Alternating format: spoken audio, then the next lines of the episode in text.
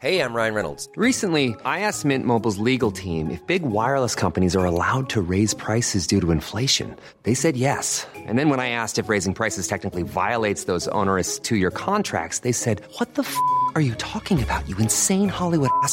F- So to recap, we're cutting the price of Mint Unlimited from $30 a month to just $15 a month. Give it a try at mintmobile.com slash switch. $45 upfront for three months plus taxes and fees. Promo rate for new customers for limited time. Unlimited more than 40 gigabytes per month. Slows. Full terms at mintmobile.com.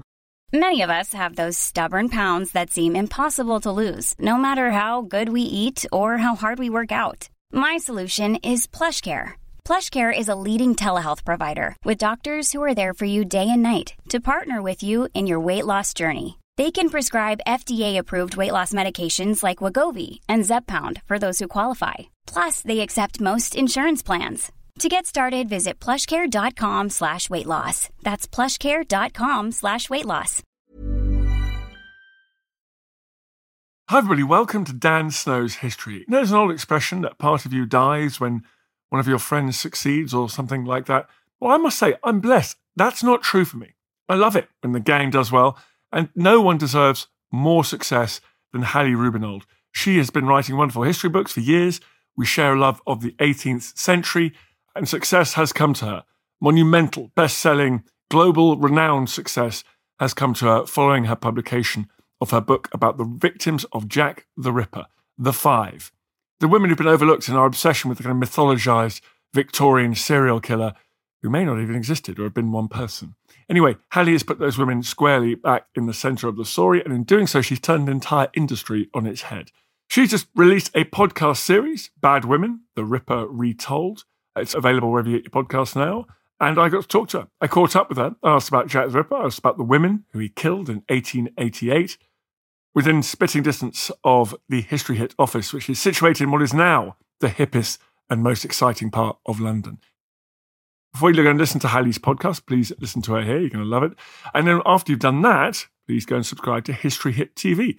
We've got documentaries on London. We've got documentaries on Victorian London. We've got a, a documentary made as modern academics and jurists recreate a trial of a man thought to be potentially Jack the Ripper. That was up in Aberdeen. We've also got Matt McLaughlin walking the streets of Whitechapel where those murders took place. So plenty of 19th century content on History Hit TV. Recently nominated, although not crowned victor, of Best Specialist Channel in the UK.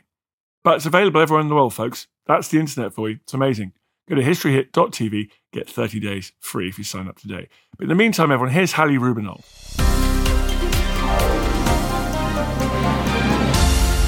Hallie, good to see you. Hi, Dan. Nice to see you too.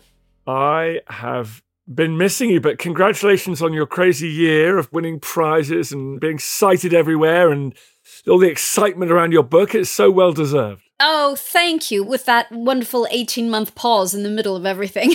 No, it was all going on, it was all rumbling on during that, but you were just doing everything Yeah. Hallie, let's talk about 1880s London. What was the scene? What was going on? Well, first of all, how violent was it, even outside these kind of canonical Jack the Ripper so called murders? Like, just in 1880s London, how much violence of this nature was there?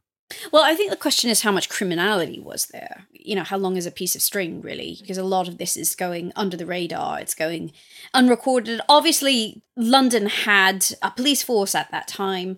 At the time of the Jack the Ripper murders, it was this idea of having a serial killer with a number of murders that took place in a very short period was more than they could actually handle. It really pushed their capacity. So it gives you an idea of how ill equipped they were at that time to actually deal with a lot of this sort of violent crime. That isn't to say that there wasn't a lot of crime. And you can look at the police ledgers and the trials that were heard at that time. It's a lot of drunken disorderliness, there's knife crime, there's all sorts of stuff, but not a vast amount of murders. I mean, certainly not like anything like that we have today. And certainly the concept of a serial killer was quite a new thing. Okay, interesting. And is that why these women's murders garnered such extraordinary attention at the time?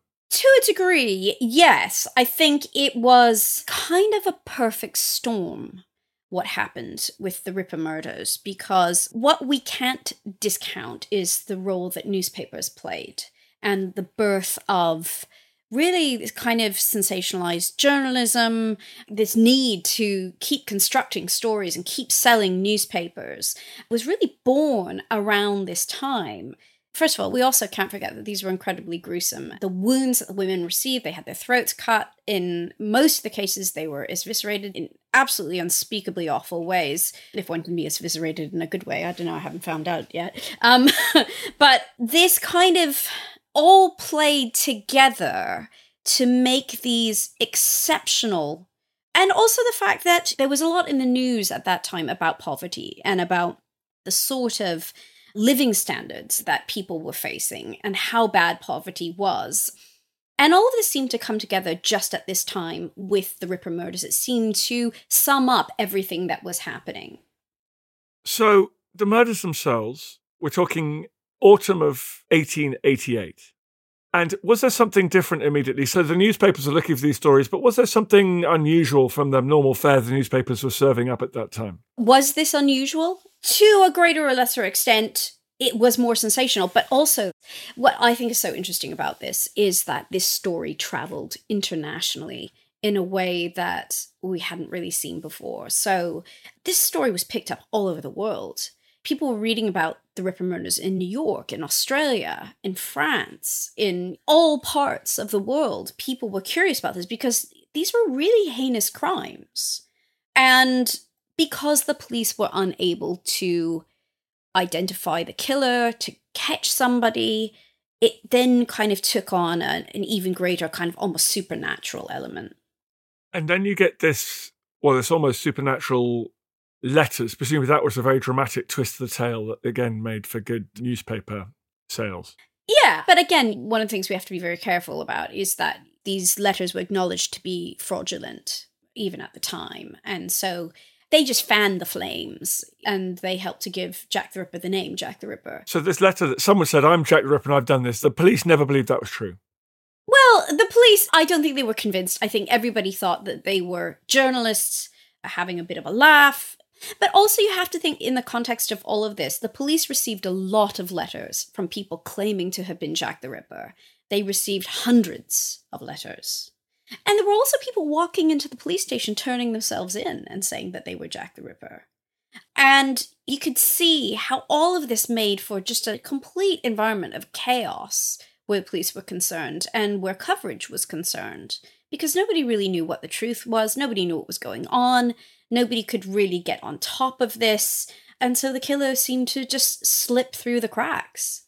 But obviously, is it a dozen murders, and then five are believed to be committed certainly by the same person? I mean, is it the work of a serial killer? What was your thinking on that? Probably, to be honest. I'm now going to say what I often say at this point, which is I don't really care who Jack the Ripper was. That's really not any of my interest at all. I didn't go into this to speculate about if it was Kosminski, if it was Montague Druitt, if it was all of these other, you know, literally hundreds of names have been put forward as a possible suspect. I don't really care because I think A, we're never going to find out who Jack the Ripper was. B, it doesn't matter. And C, if this is about getting justice, securing justice for the people who were killed, the way we go about doing that is not by endlessly hunting for somebody who is dead, but actually commemorating the people who were killed and learning about their lives, finding out who they were, and honoring them as human beings. Right, which coming on to that, is that something that from the beginning was lacking? Were these women, although there was, as you say, columns and columns of press coverage, from the beginning, were these women almost a kind of passive they didn't actually have their role in this. They weren't placed as centrally as they should be in this story. Yeah, absolutely. And I think this is true of murder victims today in most murder stories. Most murder stories are about the murder and not about the murdered. And especially in this story, I think one of the things that's so difficult with this is that in some tellings, it's like these five women died to create the legend that is Jack the Ripper. So, the way in which they're talked about in some ways, it's like their lives were sacrificed so this great, terrifying figure could come into existence. And they're like stepping stones towards the real activity, which is figuring out who the murderer is. And so they've been just brushed aside and discarded. And I think by stepping back and looking at this whole case, you know, I mean, if you look at the victims, you're looking at this whole case in a completely different way. You change the perspective, you turn the telescope around. And this is what investigators do today. You would normally be doing a deep dive into who the victims were, interviewing their family, figuring out who they related with, who they spoke to, where they worked, all of these things. And the same effort obviously wasn't put into it at the time they were murdered. And we can learn a lot about not only who they were, but if you are interested in knowing who the killer was, you can learn a lot about who a potential killer was by knowing who the victims are. And who were these? I mean, the victims, nearly everywhere, even today, they're described as prostitutes. Yeah. He just killed prostitutes in Whitechapel. Your book has taught me that they were human beings and that they had long and complex and extraordinary lives, like all of us do, and that dismissal of them as sex workers in the Victorian slum is not appropriate. Yeah. Yeah. It's also because we're carrying with us Victorian prejudices. So Victorians looked at fallen women. And when I say fallen women, I mean like literally women. Every woman who had sex outside of wedlock was a fallen woman, from the rape victim to the victim of incest to the woman who lived out of wedlock with one man her whole life to the woman who worked in a brothel. I mean, you could go on and on and on. But any woman who had sexual knowledge outside of marriage was a fallen woman aka a whore, aka a prostitute. And any woman who led an irregular life was assumed to be a prostitute. An irregular life meant she wasn't living under the roof of a father or a husband or a son or a brother or some male relation. And it was the case with all these women. I mean, they drank, in some cases, very heavily. Annie Chapman was addicted. And Victorian society conflated all of these things. And so the broken woman and the fallen woman were the same thing. Any woman who didn't fit the mold could be called a prostitute, could be called a whore. And that's what happened. So, what right have we, with no actual evidence in the case of three of them? No actual, I'm not talking about spurious witness statements derived from newspaper reports. I'm talking about actual hard evidence and documents. Without any documentation, what right do we have, well, in any of the cases, to repeat this Victorian epithet, to label them? And so, what do they have in common? Or are they all very, very different women whose lives ended in this extraordinary way?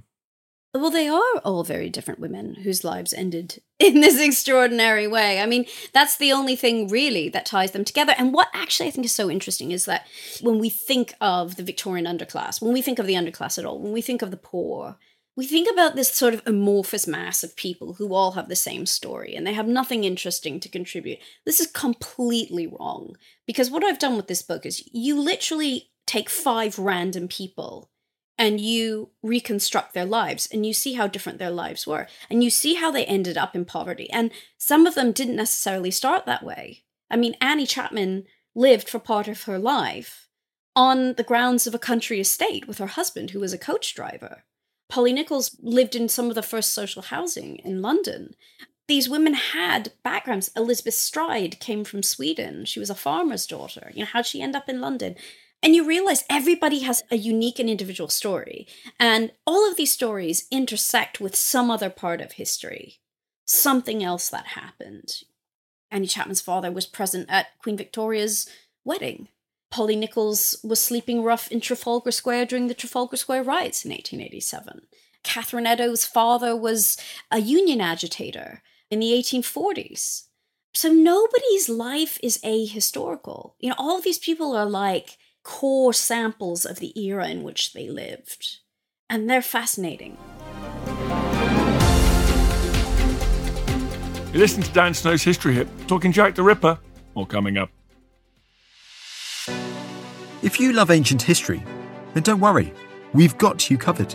I'm Tristan Hughes, host of the Ancients podcast, the podcast for all things ancient history. Subscribe to the Ancients on History Hit wherever you get your podcasts.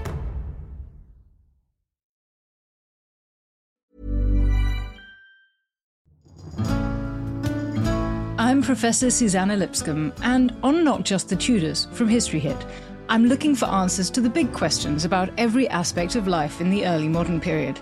Like, how did the memory of Anne Boleyn continue to influence the court of her daughter, Elizabeth I? How were fairies brought to life on the Elizabethan stage? And how did the arrival of male only doctors threaten the lives of women? In other words, not just the Tudors, but most definitely also the Tudors. Twice a week, every week.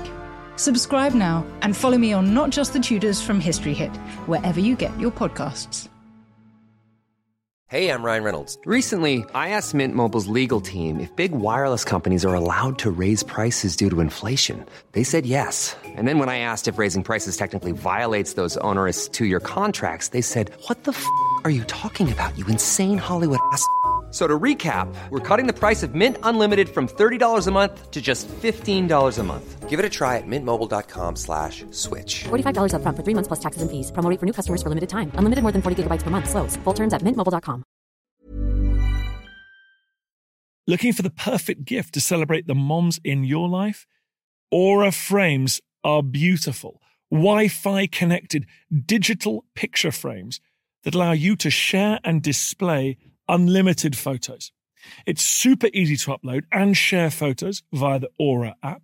And if you're giving an Aura as a gift, you can even personalize the frame with preloaded photos and memories. And also remember, when you're using messaging apps, they shrink the photos. You cannot print those out. You cannot blow them up. This is high quality imagery going to one of the most important people in your life. The Aura app is super easy to set up, takes about two minutes, and you're going to love it. There's free unlimited storage, add unlimited photos and videos, and invite as many people as you want to a frame. Right now, Aura has got a great deal for Mother's Day. Listeners can save on the perfect gift by visiting auraframes.com to get $30 plus free shipping on their best selling frame. That's A U R A frames.com. Use code Dan Snow at checkout to save. Terms and conditions apply.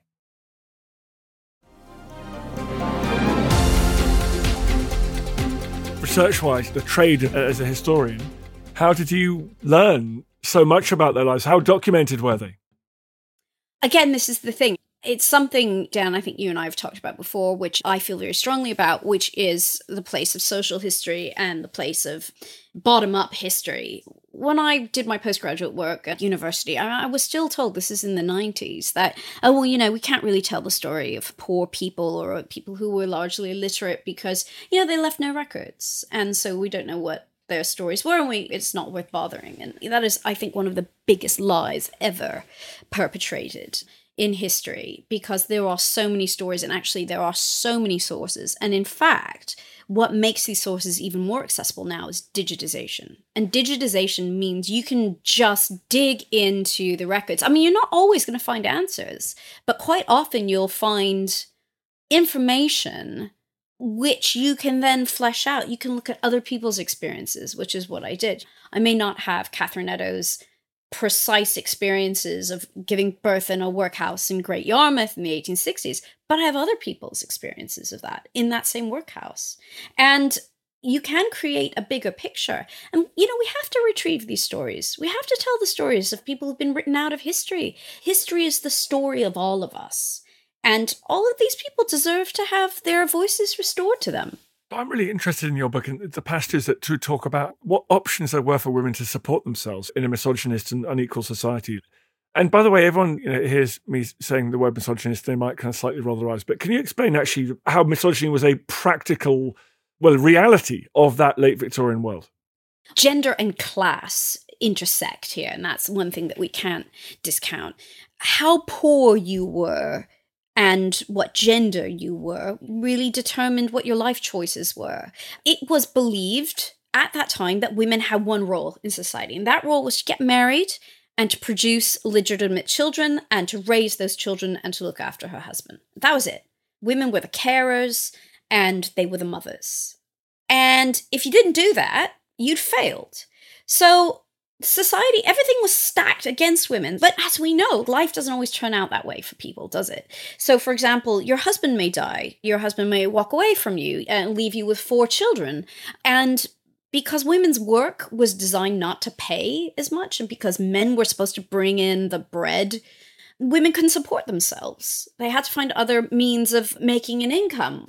The professions for example even if you were middle class the professions were closed to women. You know women couldn't go to the bar and become barristers into the early 20th century. Middle class women were just entering things like medicine and journalism in the second half of the 19th century. But you had to have a good education and you had to be from the right social standing.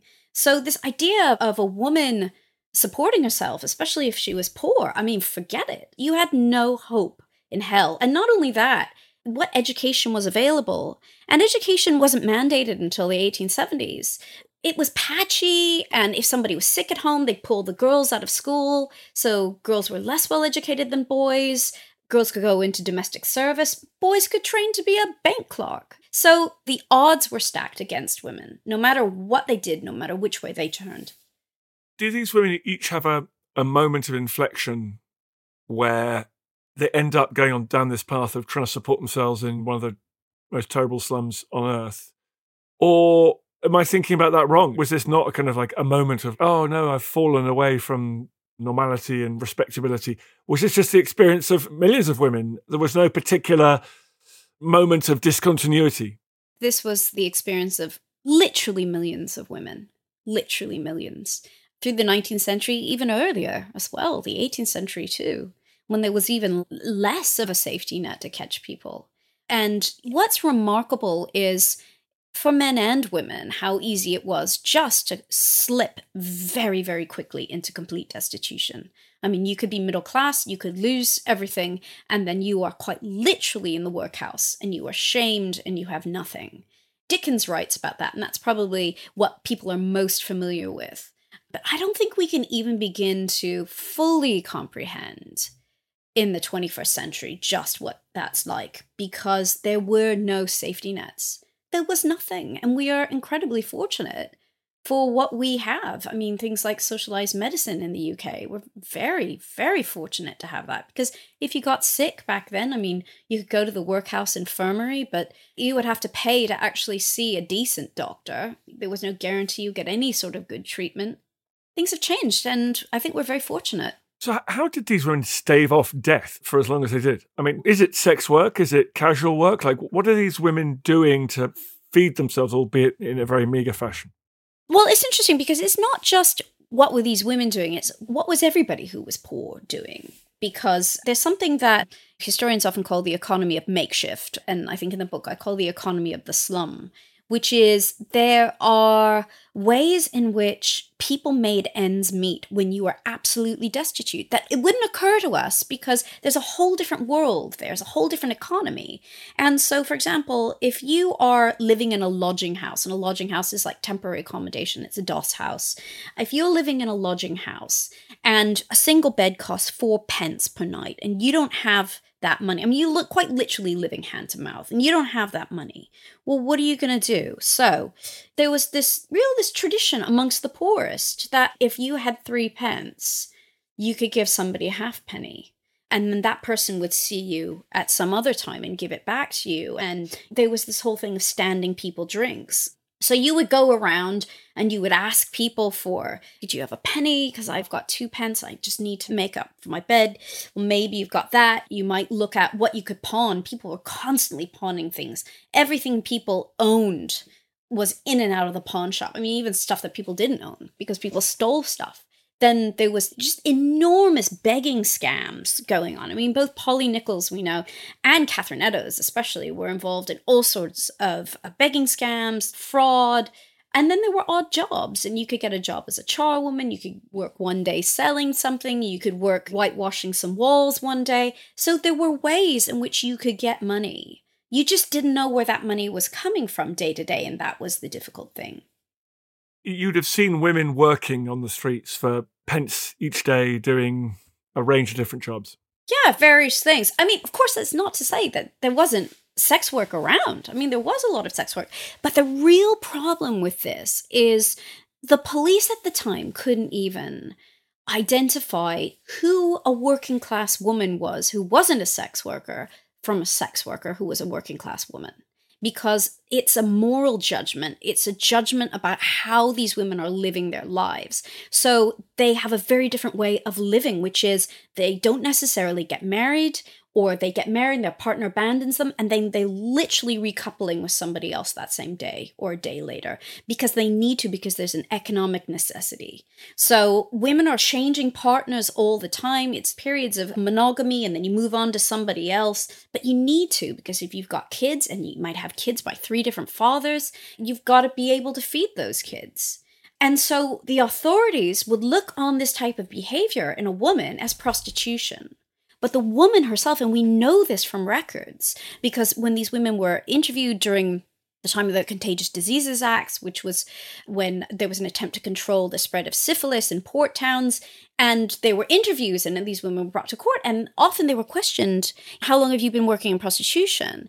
And these women would say, What do you mean, working in prostitution? The guy left me and then I had to find somebody else. I've been living with him. And then he went away and so I found somebody else. Uh, what do you mean prostitution? So there is this lack of understanding of the subculture of how these people lived. And you have rescued these women from those stereotypes.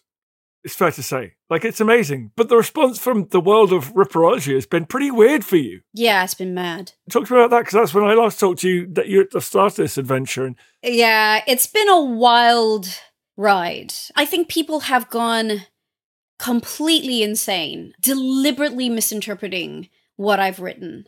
Before the book even came out, the Ripperology community, so they're a group of people who are really invested in the study of Jack the Ripper, and they did not like the cut of my jib.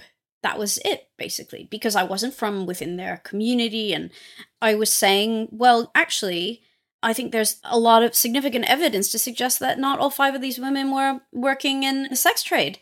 And the interesting thing is, ripperologists disagree about everything. The one thing the ripperologists agree on is that Jack the Ripper killed prostitutes. And if you kick away that cornerstone, the whole pursuit of ripperology just comes crashing down. I think that's too much for a lot of these people who have invested so much of their identity and so much of their time in trying to crack this case, in knowing about it and being an authority in it. And like, and here was this woman was like, how dare she? How dare she? In order for her to have come to these conclusions, she must have lied, she must have hidden evidence. It's not about, oh, she looked at these records and actually she saw something different and she asked a different set of questions, which is what historians do. It's no, she had an agenda that was a feminist agenda. I still, Dan, I have yet to figure out what exactly is on that feminist agenda. I don't know what a feminist agenda is. You know, like take over the world, enslave men. I don't know, but that's certainly not my agenda. I came to this as a historian. I looked at the documents. I made an assessment. I contextualized things. I read around things. And these are the conclusions I came to. There was no agenda. And it is extraordinary how heated this has become. Well, it is extraordinary how good your book is. I mean, I can understand some of the energy around your book because it's great. Hallie, the book is called The Five, and I have a podcast which is coming out. Um, it's great of you come on the History Hit Book Club and talk to all the subscribers and me about that. That was cool. But tell us about the podcast. Yeah, this is really, really exciting. So, I have a podcast that is dropping on the 5th of October, and it's called Bad Women The Ripper Retold. And it's 15 episodes. It's with Pushkin Industries, but you can get it wherever you get your podcasts. And basically, we do a deep dive into the five women's lives, but also we look at all of the peripheral issues that came out of this book. So, even if you've read this book, this is the story after the book was written. And we look at true crime and we look at addiction and we look at education and we look at how this is being taught. And we talk to a variety of people, everybody from a judge to a sex worker. And we look at the impact of these women's lives and their stories today and how it compares with what's going on in our world today, but also we look at the misogyny and we look at what these women suffered that is still with us today. And it goes in all different directions. And I think it's really, really exciting and really fascinating. Well, I'm looking forward to hearing it. Thank you very much, Hallie, for coming on. Thank you. Thank you for having me. I feel the hand of history upon our shoulders. all this tradition of ours, our school history, our songs, this part of the history of our country, all were gone and finished. Thanks, folks. You've reached the end of another episode. Hope you're still awake. Appreciate your loyalty, sticking through to the end. If you fancied doing us a favor here at History Hit, I would be incredibly grateful if you would go and wherever you get these pods, give it a little rating, five stars or its equivalent. A review would be great. Please head over there and do that. It really does make a huge difference. It's one of the funny things the algorithm loves to take into account. So please head over there and do that. Really, really appreciate it. Hey, it's Paige DeSorbo from Giggly Squad. High quality fashion without the price tag. Say hello to Quince. I'm snagging high-end essentials like cozy cashmere sweaters, sleek leather jackets, fine jewelry, and so much more. With Quince being 50 to 80% less than similar brands. And they partner with factories that prioritize safe, ethical, and responsible manufacturing. I love that. Luxury quality within reach. Go to quince.com slash style to get free shipping and 365 day returns on your next order. Quince.com slash style.